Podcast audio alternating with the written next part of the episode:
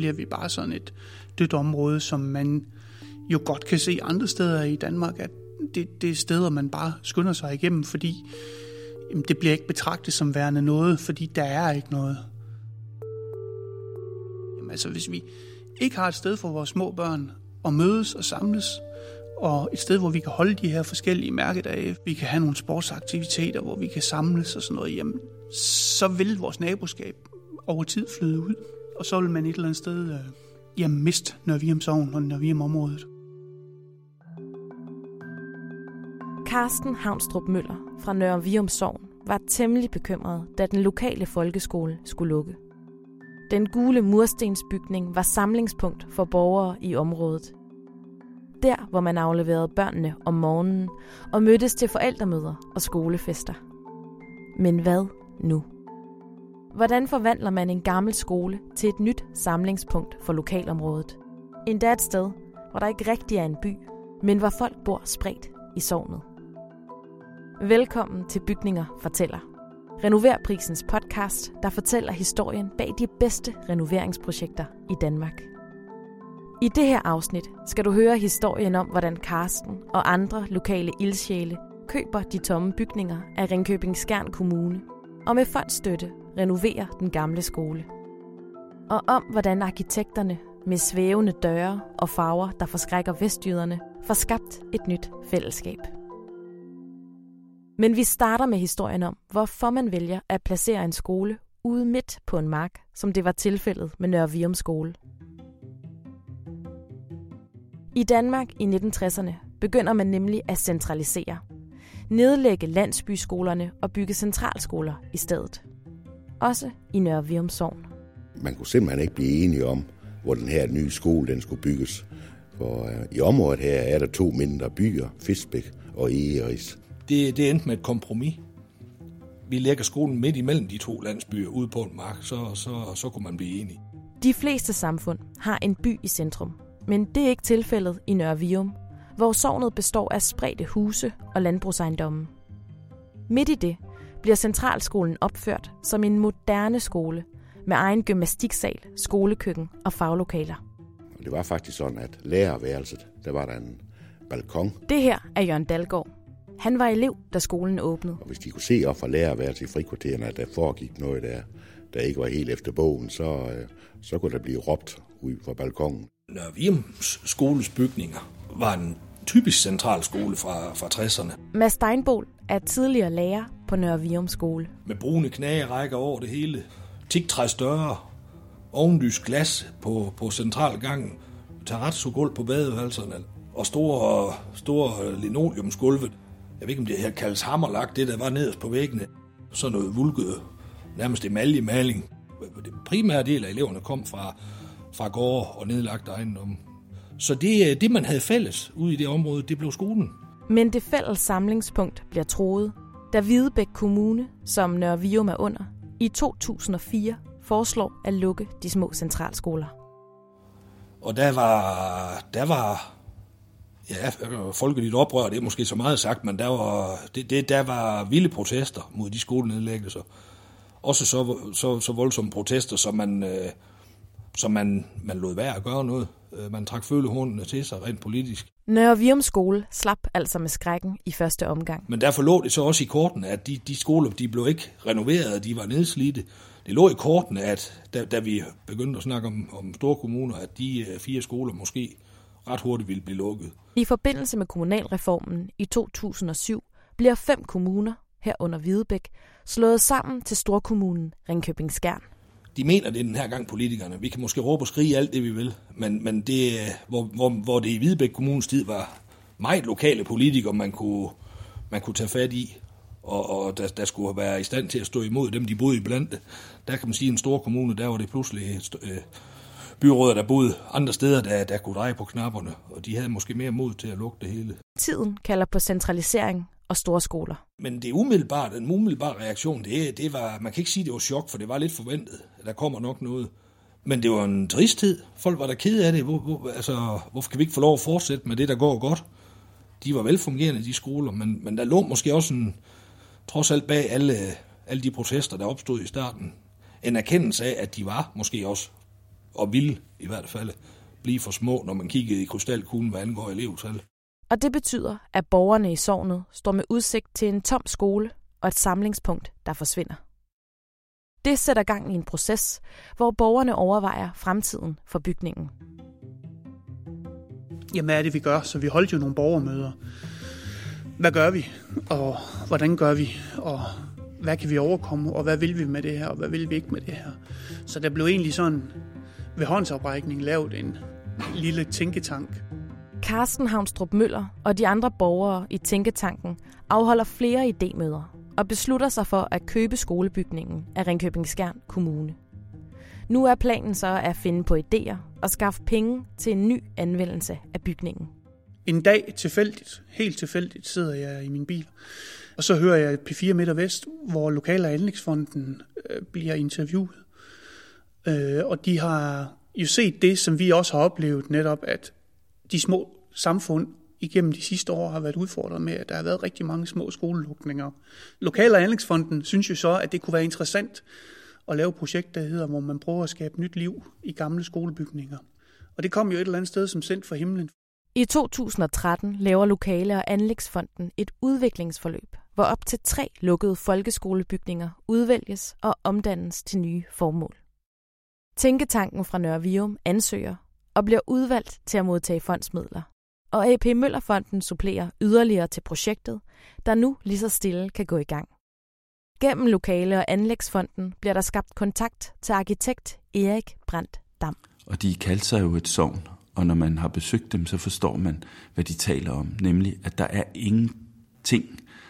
Der er ikke et gadehjørne, der er ingen, ingen tankstation, ingen sted at mødes, ikke noget sted at køre hen og købe det, man lige mangler i nærheden.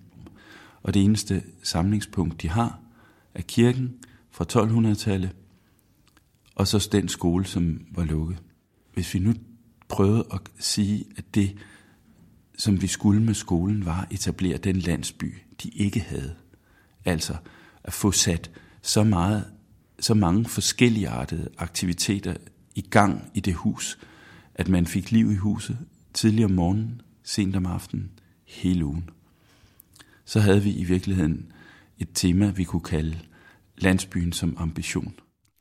Hvordan kan man få skabt noget, som i princippet ikke er, men man kan få skabt det inde i hovedet på folk, at vi lige pludselig får en landsby, når vi som et eller andet sted bare har været et område, man kigger ned på, kan vi skabe den her lille by, der hedder Nørre Vium, ind i skolen. Sammen finder borgerne og arkitekterne ud af, at projektet skal hedde Landsbyen i skolen.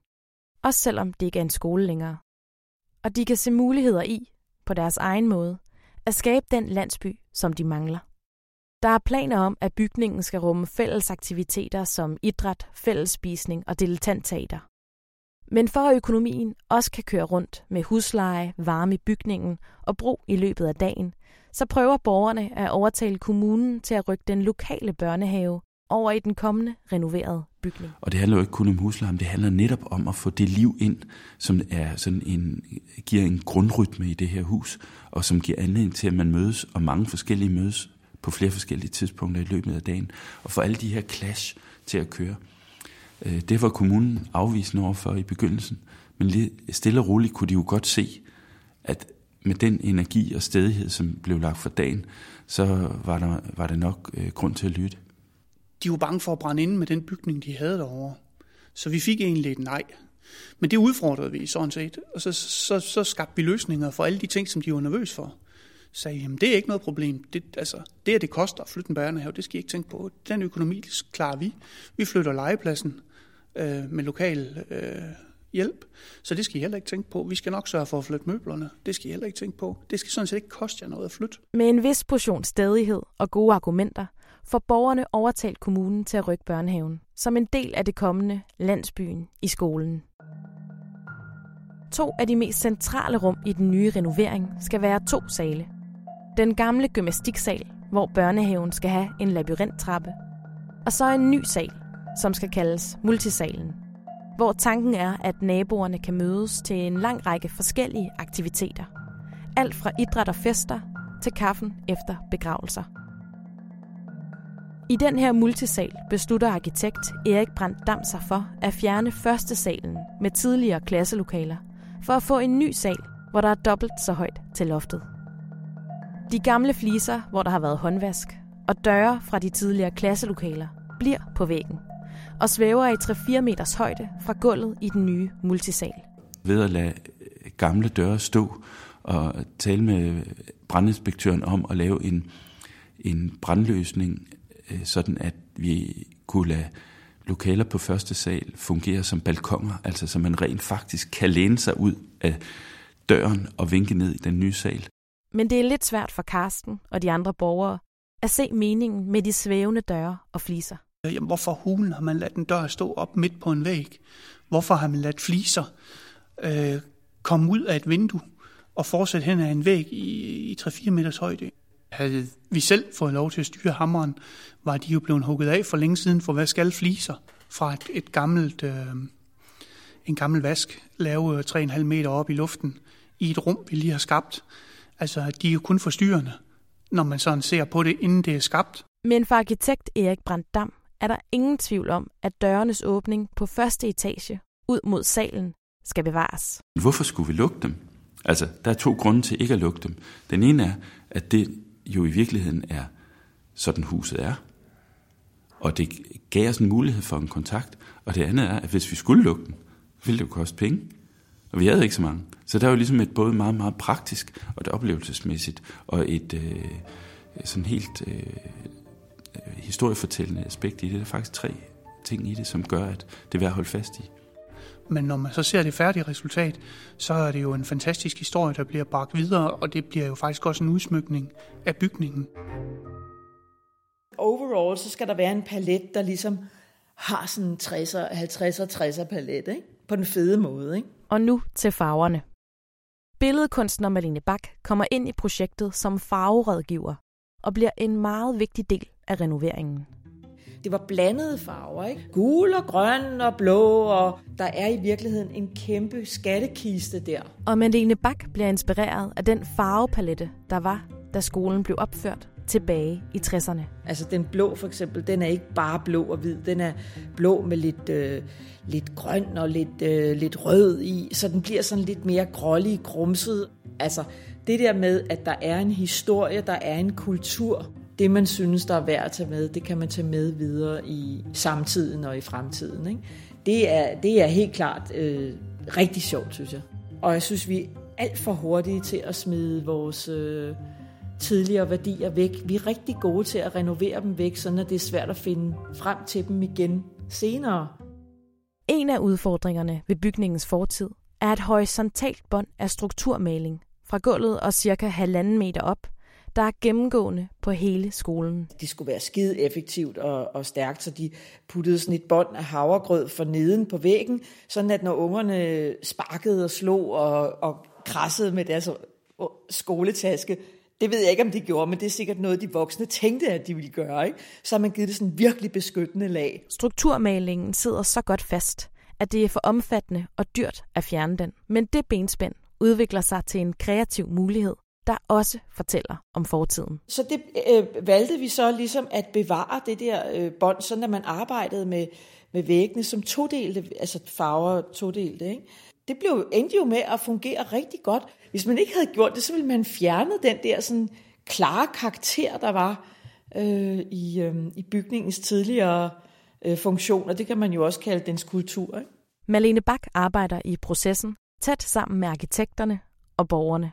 Altså, det var jo vigtigt, at det var et samarbejde og en dialog, så jeg var med til en masse af de der altså møder øh, omkring, hvordan bygningen skulle være, og hvad vi kunne, og hvad ville de i de her rum. Fordi det er vigtigt, når man arbejder med, med farver og materialer og stemning og sådan noget. Hvad skal rummet bruges til?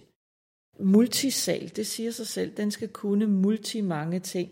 Og det vil sige, at farverne der, de skal hjælpe, de, de skal understøtte alle de forskellige aktiviteter, der er. For eksempel så laver de yoga, så har de konferencer, så har de øh, brø, bryllupper og begravelser og konfirmation, og de har byfest. Så den skal kunne forskellige ting.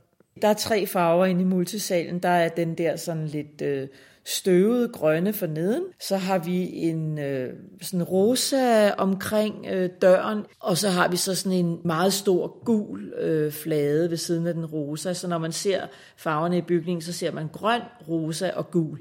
Men når du åbner døren, øh, den dør, man kommer ind af til multisalen, så den står jo også tit åben, så ser du det knaldrøde gulv inde bagved. Når man træder ind i bygningen, kommer man direkte ind i et stort trapperum. Her kan man enten gå ned ad trappen til kælderen, hvor en lang gang forgrener sig, eller man kan gå op ad trappen til første salen, hvor en lang gang også forbinder de forskellige rum.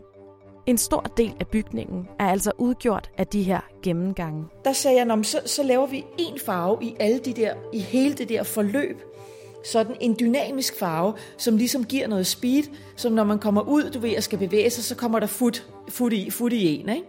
Altså så får man ligesom noget knald på, ikke? Og det kunne man godt gøre ligesom i gulvet, fordi det er, ikke, det er ikke et rum, hvor du skal sidde og arbejde i. Det er kun et rum, du skal bevæge dig igennem. Derfor kunne man give, give det knald på, ikke? Den røde løber, ikke? Altså, det er jo også, altså, det er jo simpelthen så banalt, ikke? men det er jo også sjovt det der med, altså det der, du kommer ind i bygningen, og så er du bare på den røde løber. Den er bare over det hele. Ikke? Det, det, giver, det giver ligesom sådan en god velkomst. Hele bevægelsesforløbet i bygningen, det er den røde farve. Fordi så ved du, når her der skal jeg bevæge mig igennem. Og lige så snart du er kommet hen til et rum, så er det ikke rødt mere, så er det en anden farve. Borgerne i Nørre Vium skulle lige vende sig til farverne, som Malene Bak anbefalede til bygningen. Vi havde nok, som de fleste byggerier, malet det hele hvidt, hvis vi selv skulle have bestemt. Men hun kunne komme med en farvepalet her til Vestjylland og sende vores, øh,